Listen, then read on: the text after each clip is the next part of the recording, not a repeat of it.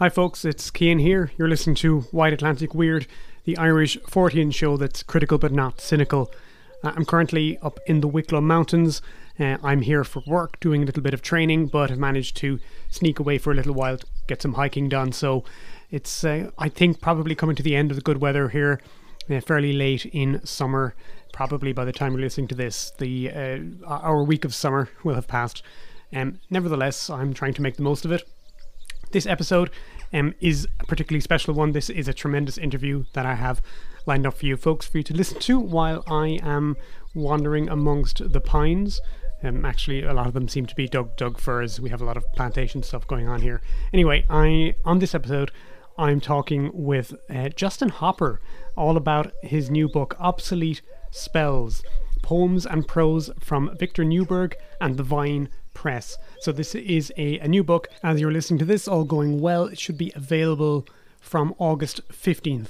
Um, with writing, poetry, prose, and some commentary, um, all from the work of Victor Neuburg and other folks who he published. He was a reasonably obscure English uh, publisher and occult writer in the early 20th century. So this hits a lot of sweet spots for me. I had a tremendously good time talking to Justin about this, and I really can't thank him enough. I think we had a great interview.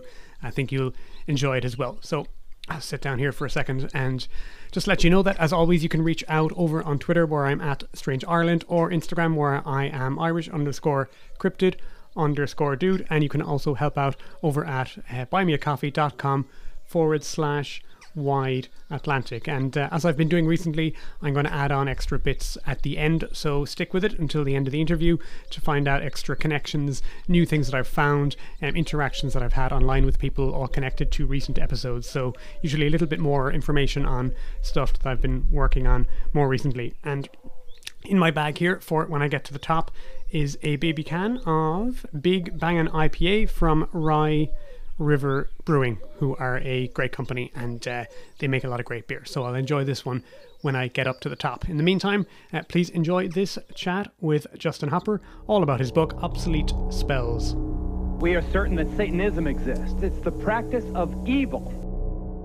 And following closely behind this car was this unidentified flying object prove the existence of the Bigfoot or Sasquatch by bringing in a body. I think the, the brief for this originally was uh, would anyone like to cover something extremely obscure? Rather obscure. I mean, it's uh, it's sort of a uh, it's sort of a, a niche within a niche within a genre. So, um, but you know, that's that's where all the fun stuff lies, right? Yeah, and actually reading this, I I came across numerous connections to stuff I've talked about on the show previously and other mm. things that I think are quite quite trendy right now, quite popular right now. There's definitely uh, a, a, sort of a resurgence of interest in what you might call folk horror, if that's not an overused phrase, um, and and just this whole kind of mysterious, eerie England kind of vibe and aesthetic and you know, I, I, there were friends of the show and and friends of mine who've written for things like the Hellebore magazine, and um, if you know some of the folks making the audio um, projects like uh, Library of the Occult and that sort of thing. You know, there's a lot of yeah. connections to characters and ideas, I think, in this topic. So we're talking about um, a, a new book that I've edited called Obsolete Spells, which is an anthology and I hope um, thrilling biography of um, uh, of the early early early 20th century uh, poet and occultist and publisher uh, Victor Neuburg and his 1920s effort, which was a very very very small press uh, called Vine Press, based out of his um, retreat uh, in Steyning in what was then quite rural West Sussex. And um, Neuburg, of course, is is quite well known for his connections to two major figures of the early 20th of the 20th century.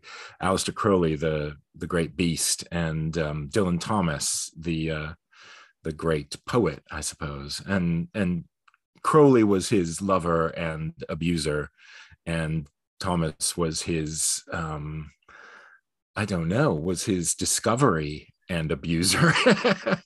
Um, yeah, Neuburg was. Uh, yeah, I think of uh, I think of Neuburg as a, a real sort of type. You know, he's he's that guy who just who everyone likes, and therefore certain people just can't stand him if that makes any sense so yeah. um so yeah so he's he's definitely connected to a lot of what you've just mentioned you know he's uh he's definitely an early adopter shall we say of of uh, folk horror and um and very very much a part of the occult revival and the esoteric tradition in england um, but also not also sort of far out from that and much more a part of uh, you know a, a, a sort of um, a throwback to a 19th century kind of decadent and romantic literary tradition as well. Yeah that, that, one of my questions actually about his connections to the decadent stuff. So we're, we're crossing from you know cultural things from the 1890s and then all the way through the 10s 20s and um, because of his the length of his career and the different sort of eras that he that he that he was influenced or in, uh, that he was influencing people in, I suppose. Um, I, I was intrigued in the book in, in your description of steyning this town where he did a lot of his vine press work. Um, and, and some of the characters it's associated with, uh, like Yeats, obviously with his occult connections, and um, Charles Stewart Parnell. I was interested to see had a had a connection there as well. A big big big interest in Parnell myself. Yeah, it's Steyning's an incredibly strange place. I mean, it's if you go there today, still, it feels like an, a, another world at times, you know. And then you go into a trendy coffee shop or something, but um, but yeah, it, it, it's this sort of amazing place that you can't imagine has this rich occult history of um, you know uh, Neuburg lived there, Yeats lived there, uh, the great sort of uh, gender defying painter Gluck lived there. Not at the same time; these people lived sort of consecutively to one another, but um, but it, you know, the first half of the 20th century, some of the most revolutionary figures in in you know British Isles culture were there, and Parnell was married there, and um, you know, and uh, uh, the, just the idea that Parnell and Yeats were both had these experiences in this in this little yeah. you know at the time quite small. I mean now it's quite bustling actually but at the time it was a it was sort of busy on the market saturday but other than that was a, a bit of a sleepy sort of town. And um and and it sort of punched above its weight. Still does in some ways actually you know it's it's it's very it's a very cultured place. Um and of course it's got this you know and at the moment it's it's a place that everyone wants to be.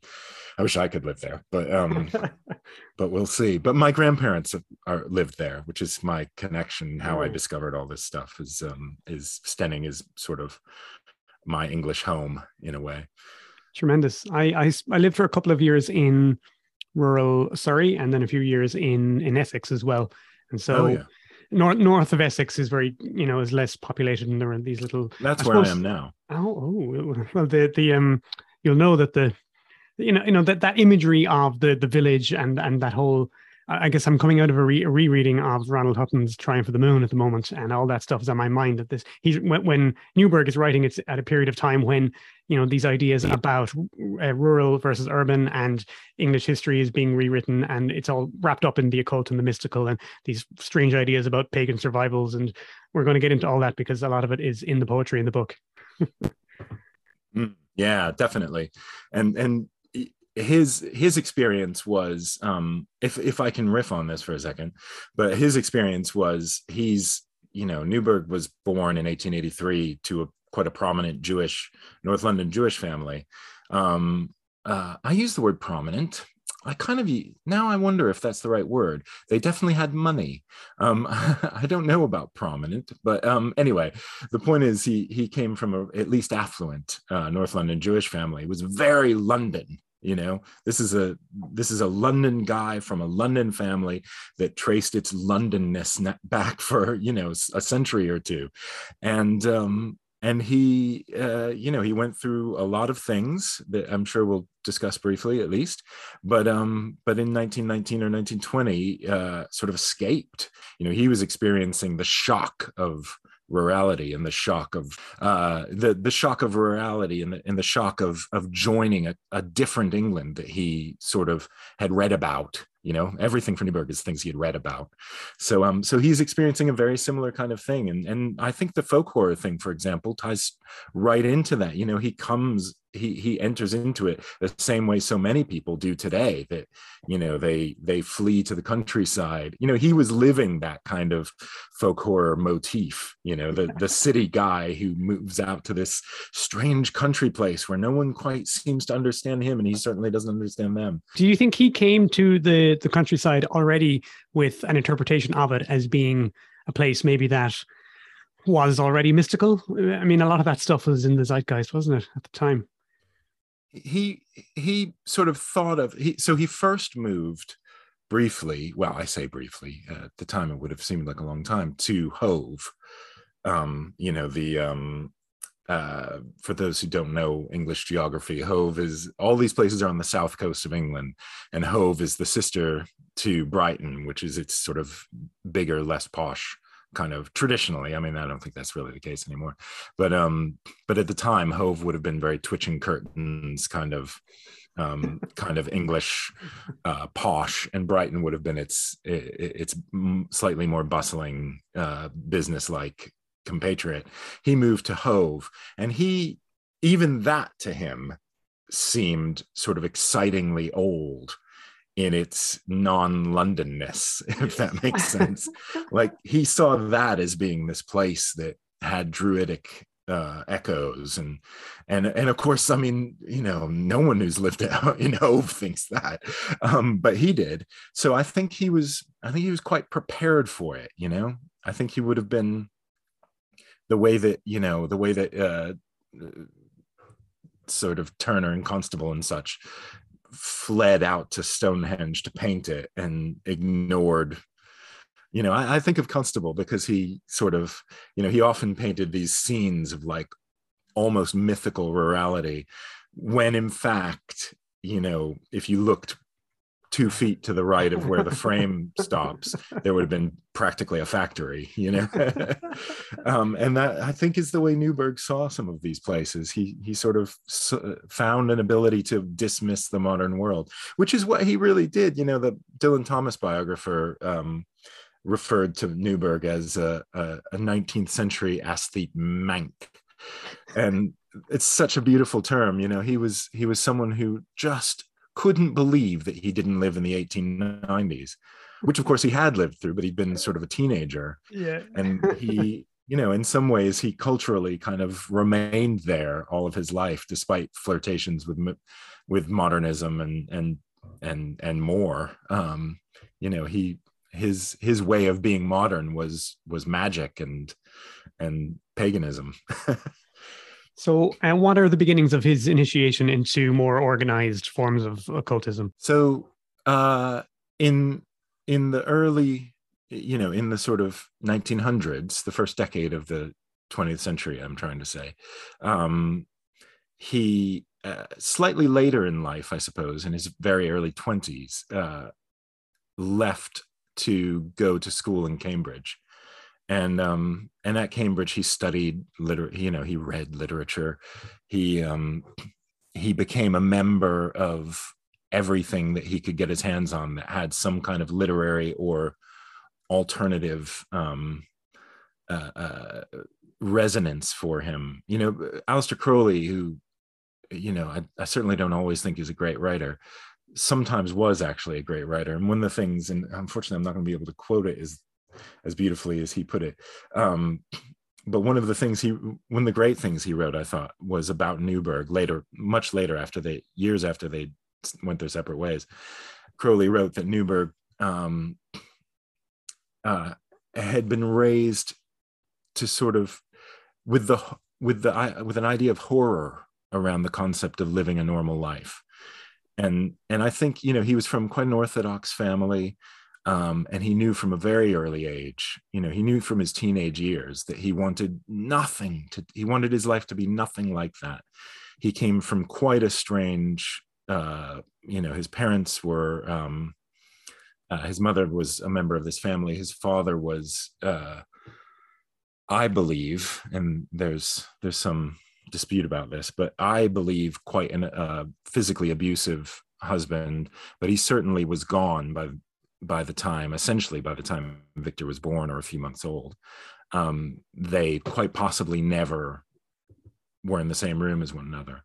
Um, so he was the only child to a single mother who was nonetheless part of this huge uh, orthodox very from kind of religious family and he knew from his teenage years he that did not work for him at all um, and he became initiated into he literally uh, according to one story was walking down the street and found uh, and discovered the officer the offices of the free thinker publication uh, one of the you know sort of humanist uh, um, what am i trying to say? Uh, uh, anti-religious um, publications and instantly knew that was for him and you know began reading everything he could get his hands on about uh, agnosticism and and um, and writing for these publications as uh, sort of in his late teens early 20s um, then he went to Cambridge, and there he discovered all kinds of more f- of other free thought organizations,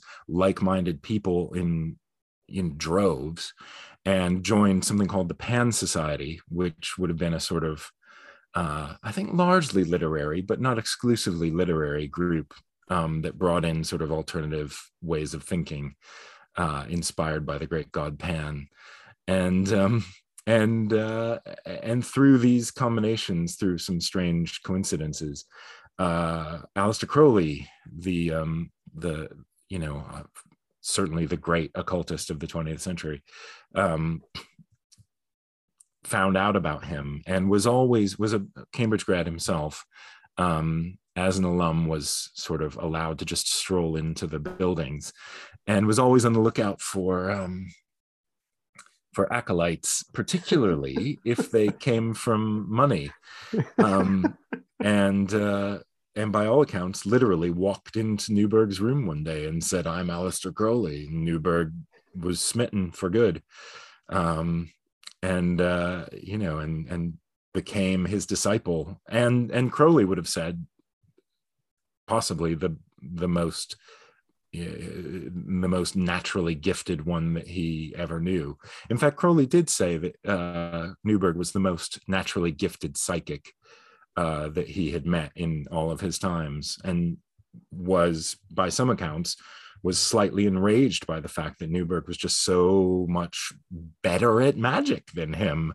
uh, that's a pretty incredible thing for him to have said. He, he you know, as a an inveterate self promoter and yeah, yeah, pretty astonishing. I've never forgotten them.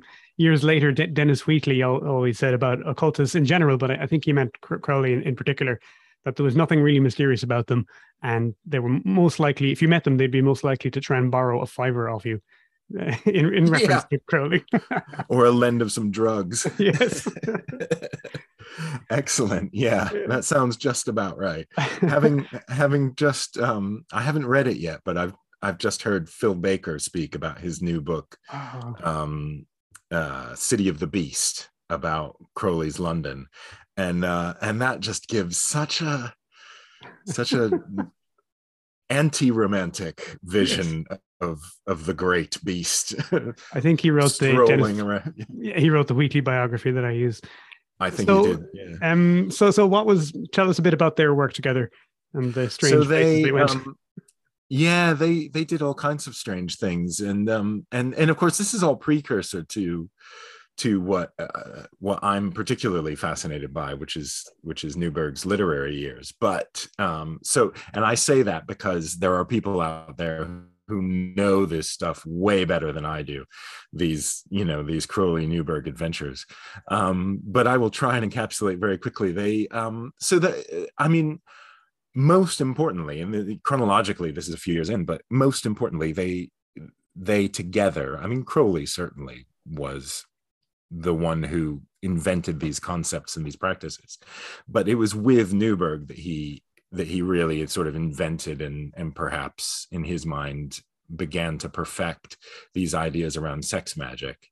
So um, uh, I think Crowley and Neuburg were probably became lovers within, I, I think months of meeting. Um, Neuburg, it seems very unlikely, had had any uh, sort of homosexual encounters before that. It's entirely possible he didn't have any heterosexual encounters before that either. Um, but um, and and I believe, and and Neuburg's granddaughter uh, Caroline Neuburg believes as well that he never had another uh, homosexual partner after his Crowley years. Um, but uh, but during that time, he was you know he was smitten with these ideas of perhaps not the promiscuity uh, in the same way, but but the um, the openness. You know, he was very very open to trying anything, and uh, that's something that Crowley absolutely took advantage of. Um, so they, you know, they had adventures in North Africa. Um, where uh, you know Crowley sort of turned him into a bit of a devil um, in appearance and and dragged him around these villages, uh, uh, touting him as touting Neuburg as proof of Crowley's sort of great powers to have tamed this devil. Um, and they had, you know, they had ritualistic sex on outdoors in in North Africa. Um, before that, he did uh, he went to Boleskine House, uh, Crowley's um, escape in Scotland, and and did his magical training there, which involved some fairly uh, fairly tough love kind of activities, sleeping on nettles and brambles outside naked at, uh, through the night and that sort of thing and um and it ended up in this very famous uh, um, magical activity called the Paris working, which is very likely that you know more about the Paris working than I. Um, uh, lots of people, certainly loads of people do, but essentially was they locked themselves in a Parisian apartment for uh, 10 days or so and um, and consumed drugs and, and had sex, but all with a ritualistic bent, all towards sort of these these uh, uh, movements towards. I mean, maybe I'm wrong about this, but to me, a lot of what Crowley's doing is about power, and it's it's one of the things that I think is a really interesting split that occurs in Neuburg's personality is that he participates throughout those seven years between around 1907 and 1914. Um, maybe before that, six to 13, somewhere around there. Anyway, for about seven years, he's with Crowley. And in that time, he's participating in these magical actions and workings and sex rituals and performances and all of these events that in one way or another have implications towards power. And after that, he's sent off to the First World War. Um, he doesn't end up in combat because he's such an absolute. Uh, um, I, I, don't know if I can swear on your podcast, but he's such a rubbish soldier, yeah. um, and it's so obvious to everyone that they basically make him do things like he lights the fires for the officers in the evening and things like that. Um, and another aspect of that is that there's a man named Hayter Preston who is his lifelong friend. Um, and Hayter Preston turns out to be, you know, he's known this man for years. He gets to the front, he gets to France, and Hayter Preston is his sergeant and and knows that Neuburg, who uh, um, gosh, it's important that I mention this and I didn't. It's important to know that Victor Neuburg is is small and frail and suffers from chronic illness from throughout his entire life. Um, he's very frequently described as having a, a head that's too big for his body. He's also described as having a face that's too big for his head.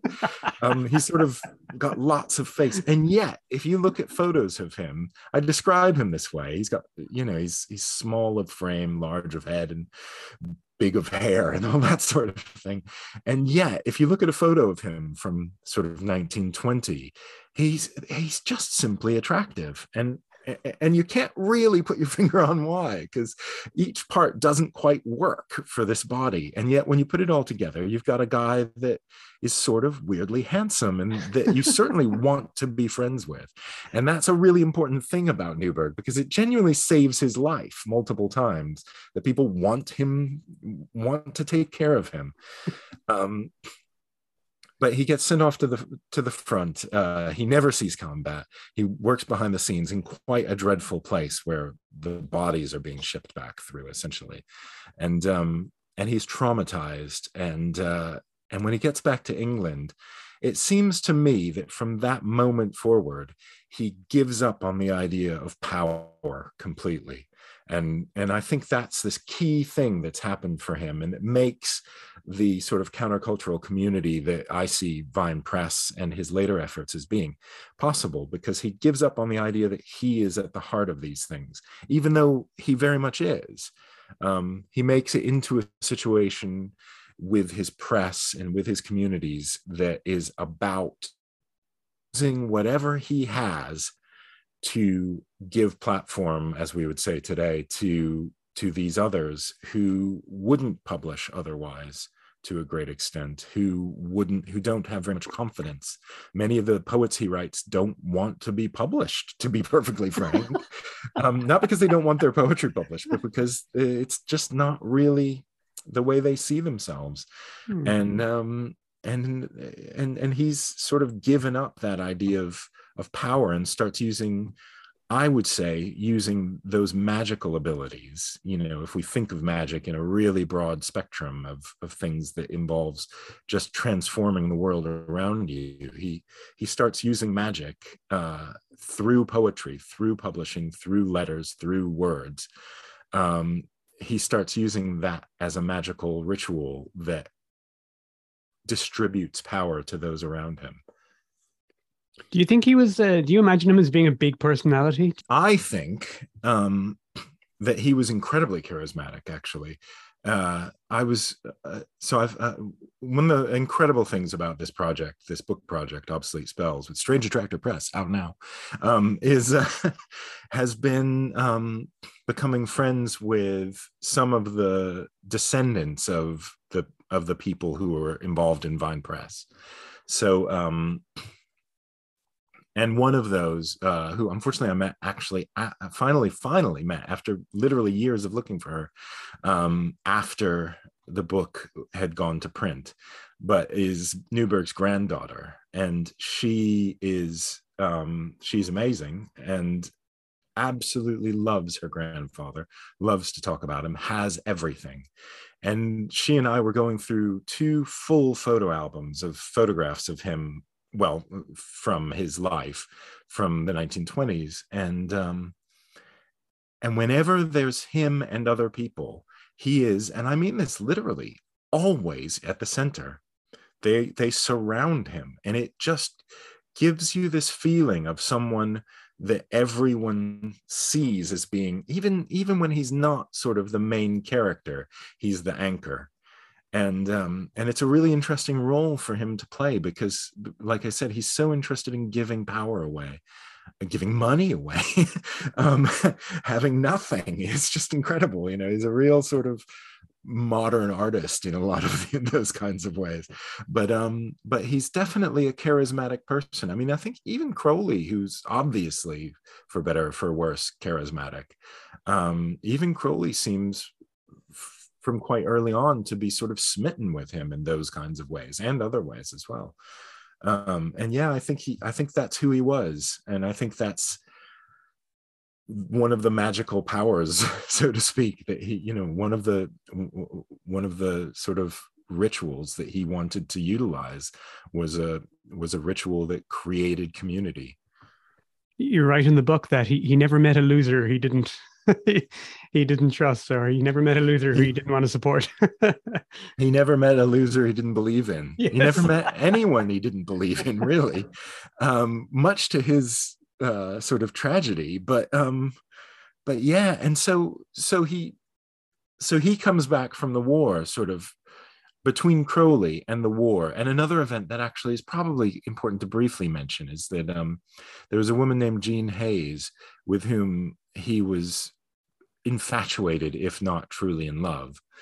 Um, and she was a dancer and a uh, and an actress, and she went by the name Iona de Forest because these people were absolutely hipsters. It's really amazing to see how similar um, how similar it is to sort of the past 15 20 years of of uh, uh, hipster culture but um uh but iona de forest was his muse his lover um and crowley hated it um to the point where she married someone else uh it seems quite likely to try and get herself away from Neuburg, and it didn't work. They continued to see one another.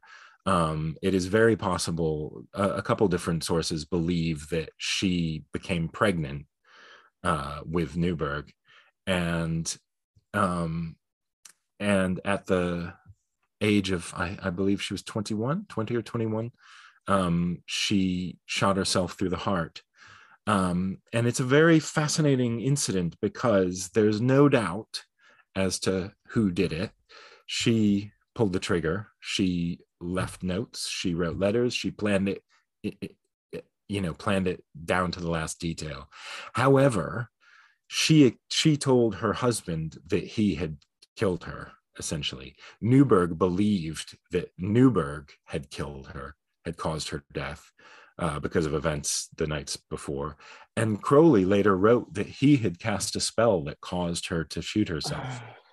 so you have three men who essentially, we believe, went to their graves believing that they had caused this woman's death. Wow. Um, and it, it, it was one of the things that really shattered Neuburg's psyche. Between that, Crowley, the war, he um, he kind of lost it, and his aunt um, handed him the keys to this cottage in Steyning in West Sussex, at the foot of Chanctonbury Ring in the South Downs. And he essentially escaped to there. Um, uh, he, she also um, financed him uh, in the purchase of a hand cranked printing press. Um, and it seems likely that there was some kind of deal going on there where he was supposed to use it as a business. And uh, and he did you know he printed flyers for businesses. He printed all kinds of stuff for the community. He he did all that kind of work. And he printed books uh, sort of almost as a vanity press at times but he also broke the rules by publishing his own public his own poetry and the anonymous kind of you know scots ballads and uh, folk tales and folk poetry that he adored. He printed all of that stuff anonymously, including his own work. Which there's no Vine Press book with Victor neuburg's name on on it, but um, but he, you know, three or four volumes of it is almost exclusively his work. So that so he ended up in this in this place in Steyning as a kind of psychological retreat, a kind of escape. Um, and that's where he began this effort towards getting in touch with nature and giving away everything he had in a way. So yeah, so Neuburg is actually, um, uh, you know, obviously he's the central character in this story, but um, but the thing he did with Vine Press was essentially set up. Uh, you know, there was there was quite a trend at the time towards small, uh, beautifully produced, woodcut illustrated uh, limited edition books and um, and he was quite taken with that sort of thing. I'm sure that he would have been very taken, for example, with what Eric Gill was doing in Ditchling, the the good side of what Eric Gill was doing in Ditchling, not the crazy, crazy, crazy side. But um, uh, and um, and and and you know, and there were there were loads of them all over. But but Ditchling, you know, Eric Gill and his uh, press was only I mean, it's maybe a half hour drive or something from, if you know what I mean, from steyning So he would have seen himself as part of a, a community, sort of a, you know, a, a trend almost, an event that was happening in terms of public publishing. So he got this this press, and it has a, um, uh, uh, it's a small hand crank printing press with a very distinctive typeface.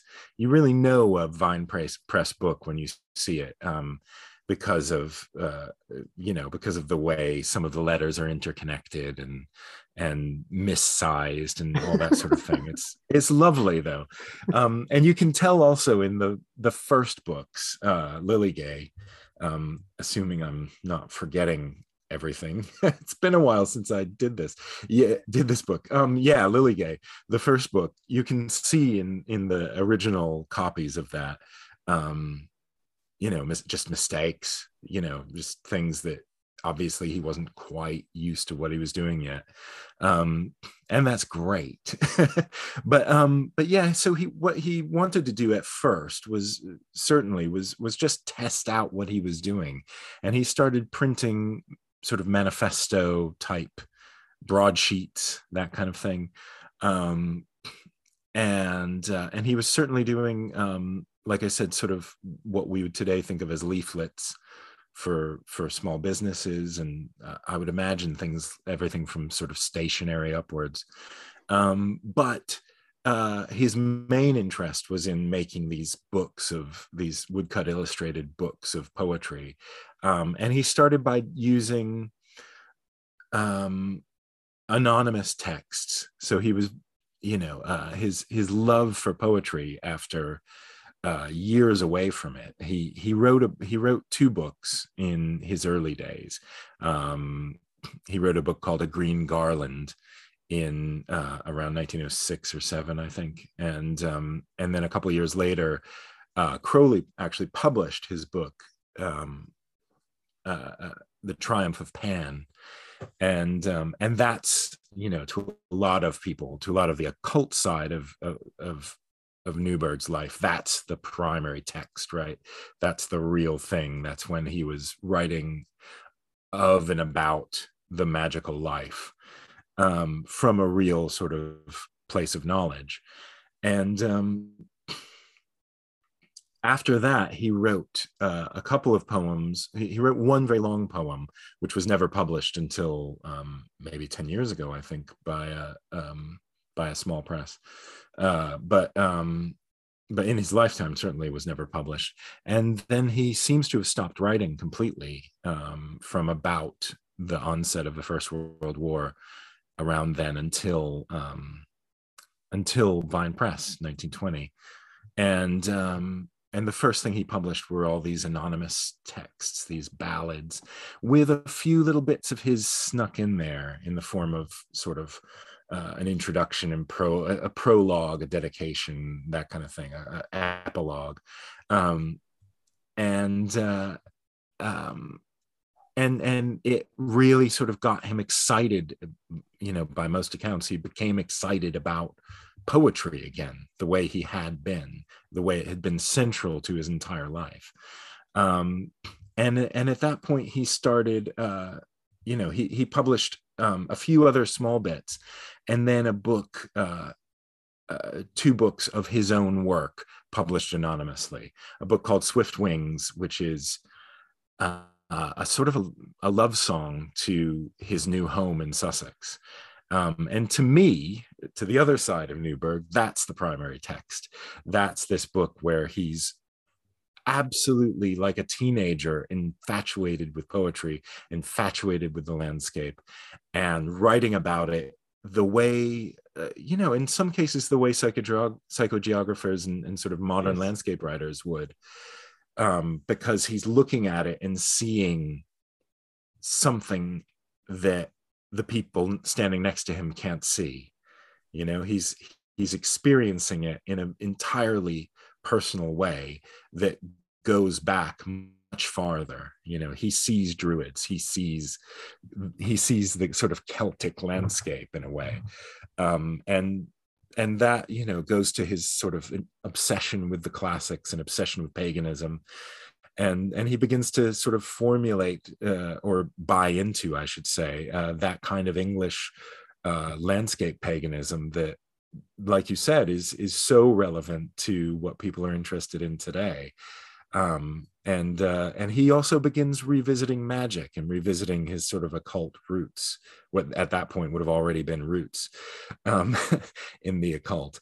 Um, and uh, and and so he publishes these two these two books swift wings and a book called songs of the groves that's kind of the flip side to swift wings because it's much more about magic uh, it's much more about paganism and it, there's still landscape in it but if the first one is about a pagan landscape this is about paganism in the landscape, if you know what I mean.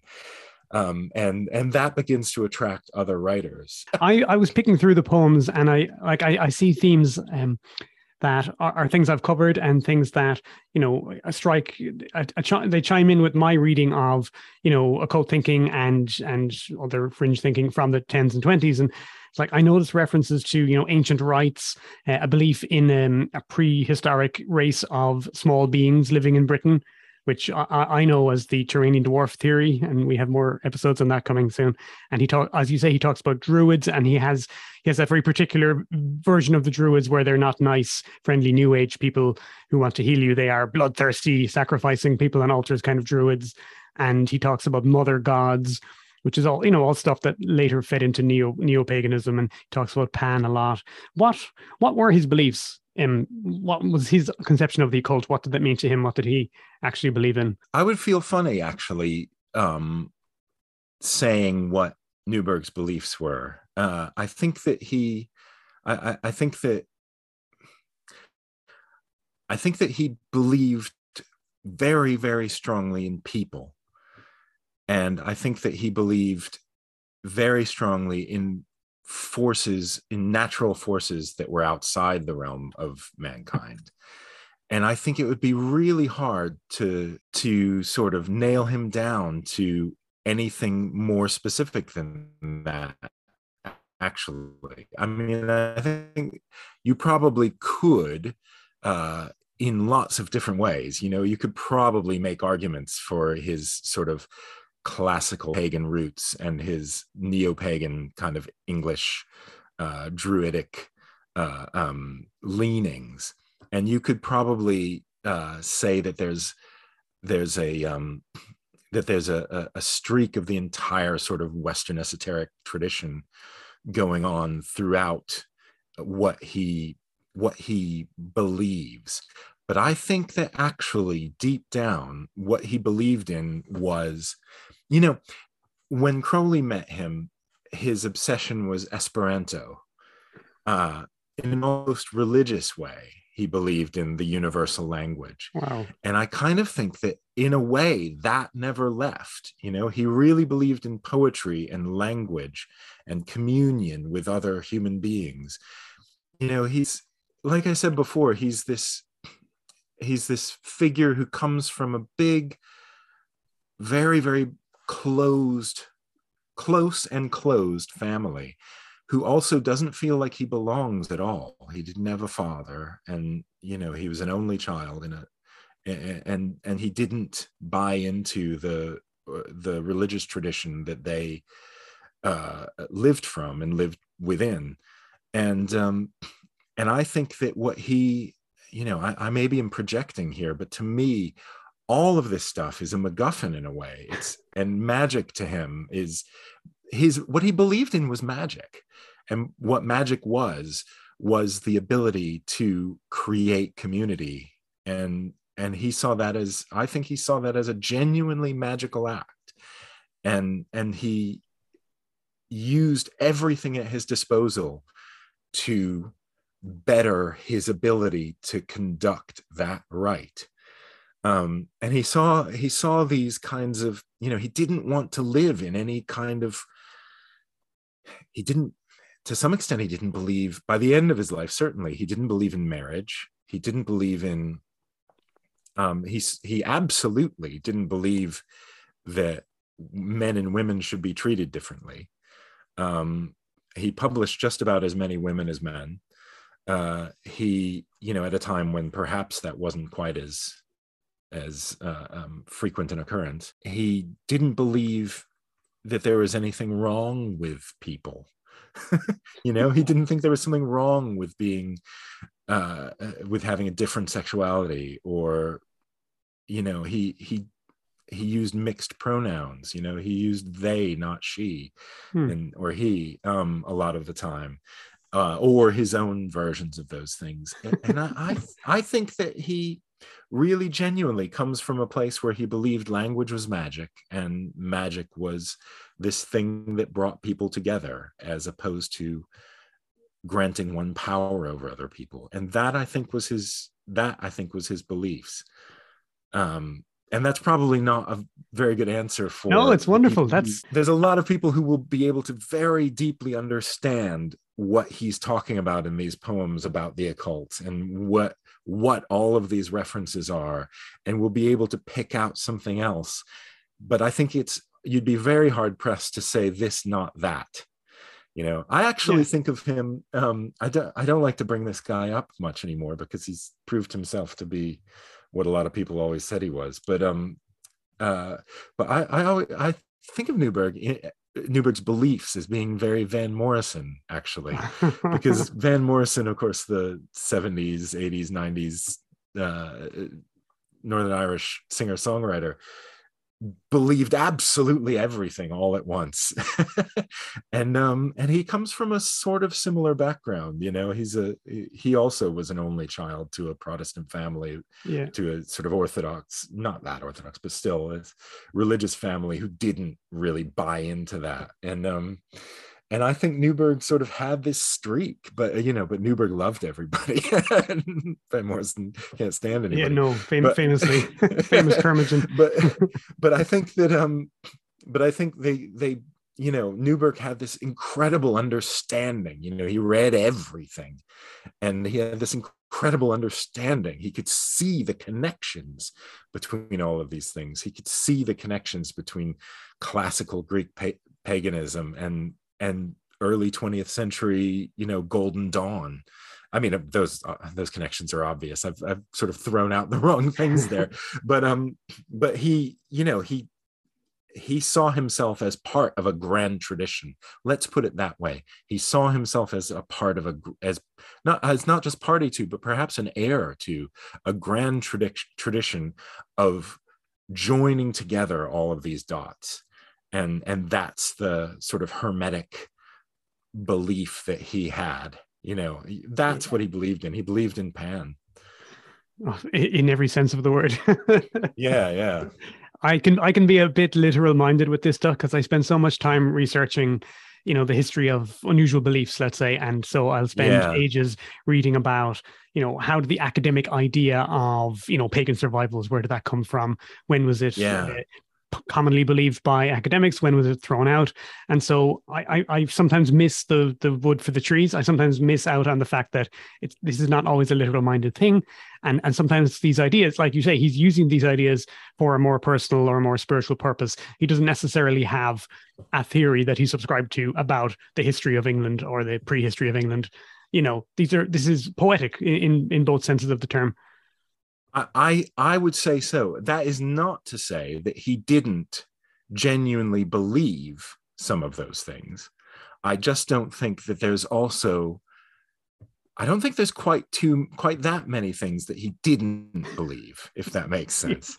And I, and I think that you know when he moved to Steyning, so Steyning is at uh, as I keep saying, it's at the foot of the South Downs, uh, and again for anyone who's not familiar with the geography, that's uh, uh, a, a sort of rift of hills that runs in an almost straight line across parallel to the southern coast of England. And um, one of the sort of crowning hills of that is uh, which was also used as an Iron Age hill fort and then a Roman temple. And before any of that, possibly uh, had already been sort of a religious center for centuries, is called Chanctonbury Ring. And that is you know, Steyning is basically below Chanctonbury Ring. And when you go to Chanctonbury Ring, you believe all those things too. it is genuinely, I mean, even even some of the the more skeptical uh, among us will will say, yeah, I don't believe in X, Y, or Z. But when I went to Chanctonbury Ring, I have to say I was quite unsure about that. Um, and I think that, you know, he wrote several poems that sort of uh, directly or indirectly reference Chanctonbury and its history as a, an alleged druidic altar site. And, and, um, and I think that he arrived in this spot and began to see all of the things that he had connected to other cultures as being something that existed in his backyard as well. Um, so he linked those things up, brought them into his in his uh, you know heterogeneous um, belief system and uh, and and added. It was a very additive lifestyle. Um, so uh, so yeah, in terms of what he believes, that you know, uh, not to not to dissuade anyone from imagining his um, his occult roots. Uh, I, I think he I think he genuinely believed in in the counterculture. Hmm. Who were some of the other folks he was getting published also? So um, yeah, thank you. Uh, before I get too sucked into Neuburg, although we have, haven't we? Um, Too late. There, We're in deep. There are quite a few, but I'm going to mention a, a couple in particular. Um, there's a woman named Vera Pragnell, um, who uh, was the founder. I mentioned Chanctonbury Ring. If you walked from Steyning over Chanctonbury Ring or around it and to the other side, um, you would have ended up in what at that time in the 1920s was a uh, a fairly bustling, actually. Uh, I was about to say small, and it was, but um, but it had more people than it could cope with or or had space for. A, a, a small utopian community called the Sanctuary, um, and the Sanctuary was founded by a woman named Vera Pragnell, um, who uh, who had been raised by uh, she she came from a a family that was very rapidly climbing the socioeconomic ladder.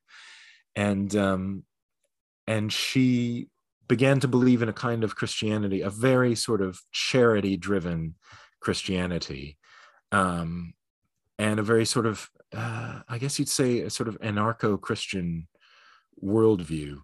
Um, and she took her not inconsiderable. What's what am i trying to say? Took her considerable fortune um, that she inherited and um, and used it to buy this plot of land in sussex and found a, a, a small community there for people who needed to escape from the world. Um, and it attracted you know she she believed that essentially you know she wrote uh, again i'm not going to say it as well as she did um, but I'm not going to find it very quickly either. So she believed that um, that Christ came in many disguises, essentially, um, and you shouldn't turn anyone away because that might be him. And so the sanctuary wound up being this insane place where, the, you know, one of the tabloid newspapers actually decried it as radically immoral because for example there were black and white people living together. There were um anarchists and communists and you know there were uh, uh there there were you know uh, old aging anarchist sort of forebears and and young people learning from them. And there were people you know unmarried couples living in sin and all of these kind of mad things that you can't even conceive of. People of different religions mixing of different people from all over the world. Um and uh you know and it was it was seen by people at the time as you know uh, arthur arthur calder marshall uh, wrote of it as being this place um, where uh, it wrote of it as, as this place that genuinely was sanctuary for people who'd been beaten up by life, essentially, and um, and a very French place, and the place that Neuburg felt most at home, more so even than his home. Uh, at that point in by the sort of 1923 24 he's married Neuburg is married. Um, he has a, a child. Um, the marriage did not go very well at that time, and he began escaping to the sanctuary. And he got Vera Pragnell to write the story of the sanctuary. So she became part of the Vine Press family by way of publishing this book. And the sanctuary was also a place where he likely met a lot of these other writers. There was a man named who went by the the sort of nom de plume of Rold White, um, whose name was H.D. Jennings White, um, and he was a uh, he had been a, um, a conscientious objector during the First World War, which of course is incredibly uh, uh, controversial at that time. I mean, you couldn't you know you couldn't apply for jobs if you'd been a conscientious objector. You couldn't you know there were lots of places that you you couldn't buy or rent a, accommodation if you'd been a, a co um so it was you know it was not something you did lightly. Um and but he was deeply deeply uh pacifist and believed that he could not endure being a part of the war um, went off to uh, was put in jail for it was sent to labor camps for it and during his time in prison and in labor camps wrote these poems um, very very dark terrifying poems of, of a very dark and terrifying time particularly for someone like himself. Um, and uh, and then kept them and neuburg met him and took these poems on board and and published them as these rold white books that displayed a very, you know, as opposed to what we're saying about Neuburg. And don't ask me to explain it, but but rolled white, H.D. Jennings White had an incredibly con, uh, uh, meticulous understanding of the philosophical understanding of the world. Went on to write uh, immense amounts, immense quantities about um, uh, of, of philosophical writings, but at the time was a psychologist, and uh, in 19 teens, 1920 or not not teens, in the 1920s and 30s was a psychologist, and um, what wrote some again. You know, he he believed that people were basically okay, uh, no matter what they do, and he wrote things that were incredibly controversial and got him thrown out of various societies, such as that women should enjoy sex and that uh, homosexuality was okay and that masturbation didn't send you to hell. Um, those sorts of things. essentially just about ended his career. so he wrote two volumes of his poetry for Vine Press. And, and another of the people that we've managed to you know locate and become quite good friends with I, I like to think is his daughter. Because hd jennings white lived an incredibly long life um, and did not have children till his 50s so his children his daughters are both alive today despite the fact that he was uh, born in the 19th century.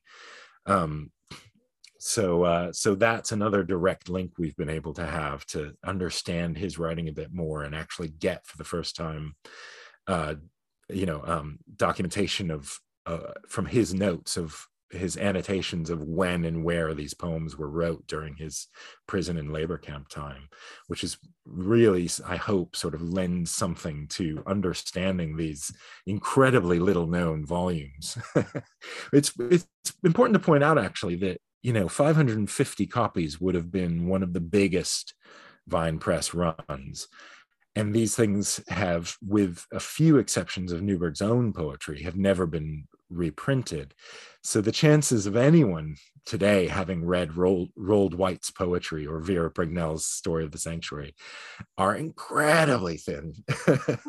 Um, very little chance uh, that you will have encountered these things before but doesn't that make it more exciting right? Yeah yeah. Justin taking things towards um, an end of sorts um, it, to talk to us about what happened to him towards the end of his life and, and after his death and you know, what was his place in, in the world of poetry, in the world of the occult after this? Was he remembered? If not, how come? What happened?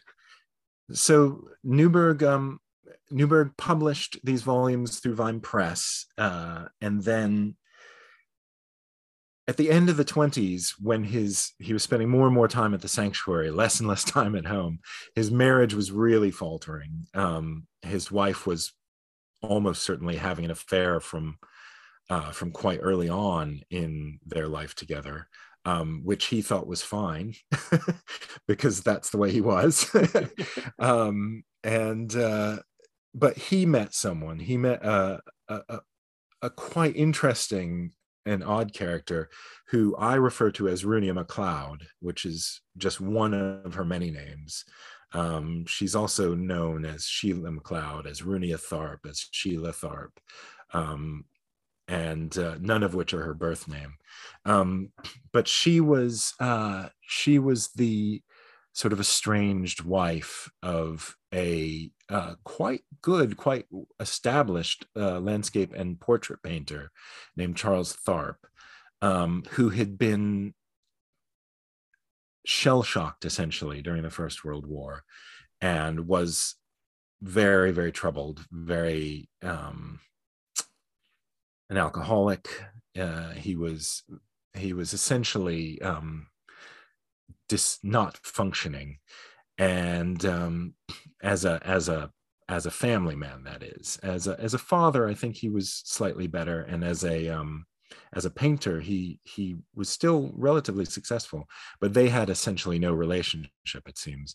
Um, she took up an affair with Neuburg, so she was married to Charles Tharp. He was married to um, uh, Kathleen Neuburg, formerly Kathleen Goddard. And but Runia MacLeod, this woman was a real, she wanted to be a filmmaker. She was involved in film. She wanted to be a playwright. She wanted to be lots of things. And um, the times didn't allow for very much of that. She was old enough that she had been a suffragette in the early 20th century, uh, the early days of the 20th century.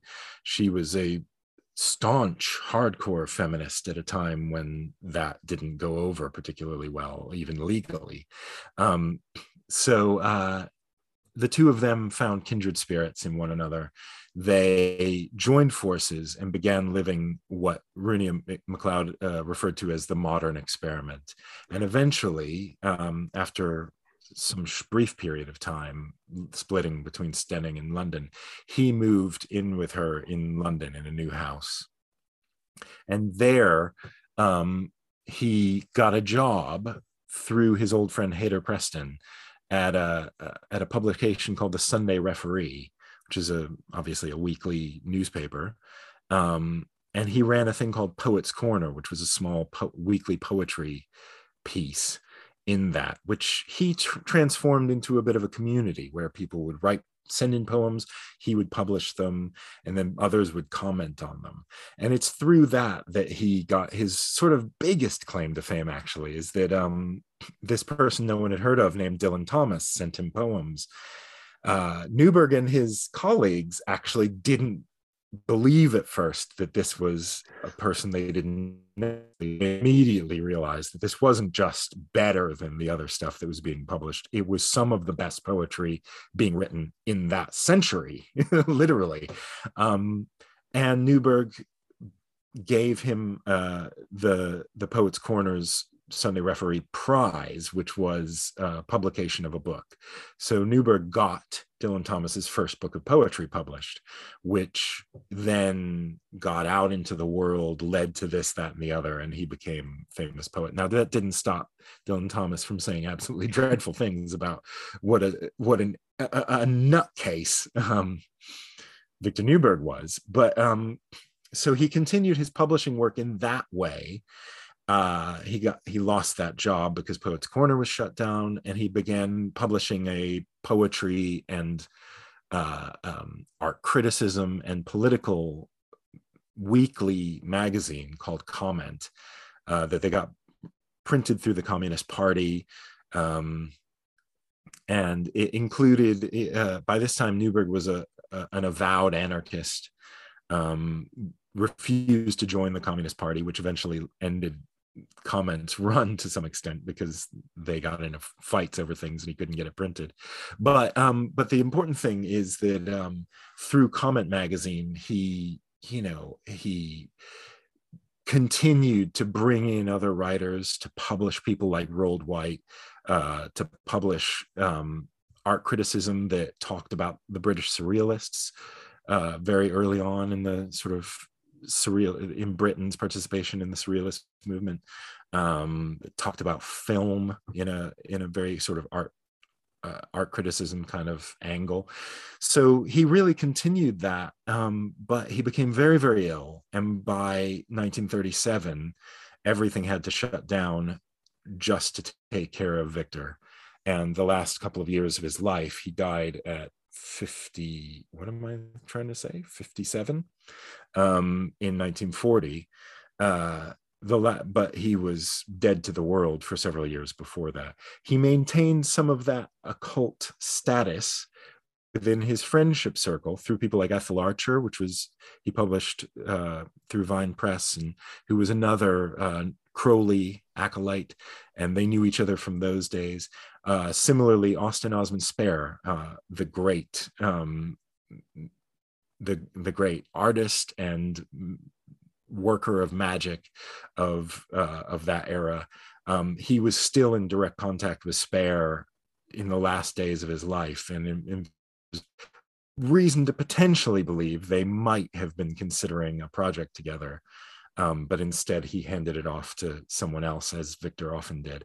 But um, uh, but yeah, he died relatively relatively young, and uh, and and his legacy other than those two men that he is forever linked with kind of died with him uh there you know his poetry was largely forgotten outside of occult circles um his vine press work was largely forgotten outside of some book collectors and uh and again some occult circles um, but really sort of as a, a link between the decadents and the modernists kind of forgotten um, in that way, and and that's a role that I think I don't know. I I kind of like to believe that he would have relished that sort of position.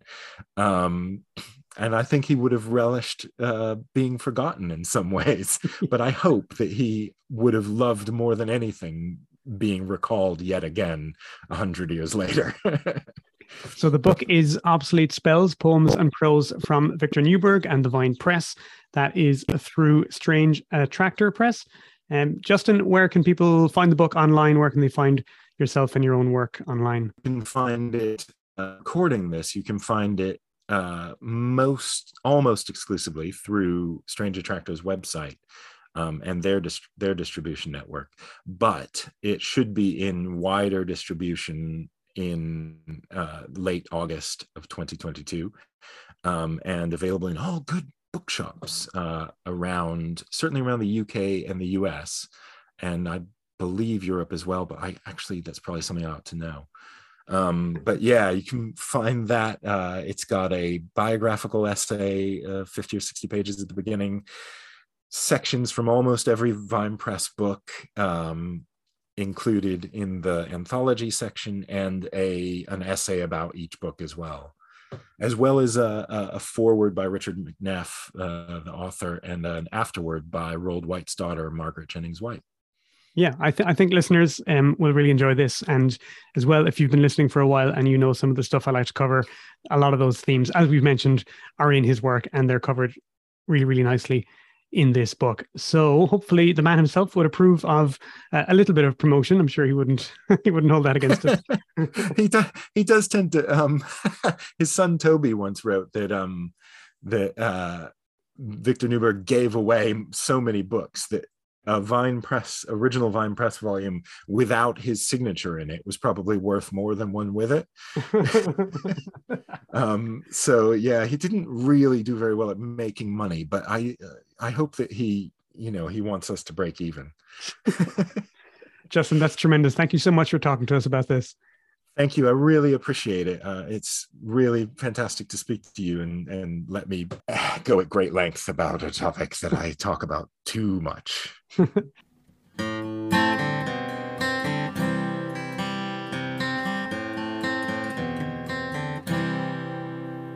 well, uh, I'm not in rural England. I'm still in Wicklow, but hopefully you enjoyed that anyway.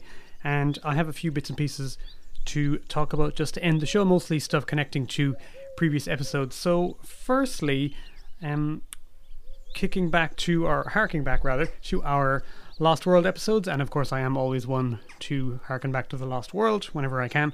Um, I recently read a paper called Room for Romance Playing with Adventure in Arthur Conan Doyle's Lost World. This is by Ross Foreman.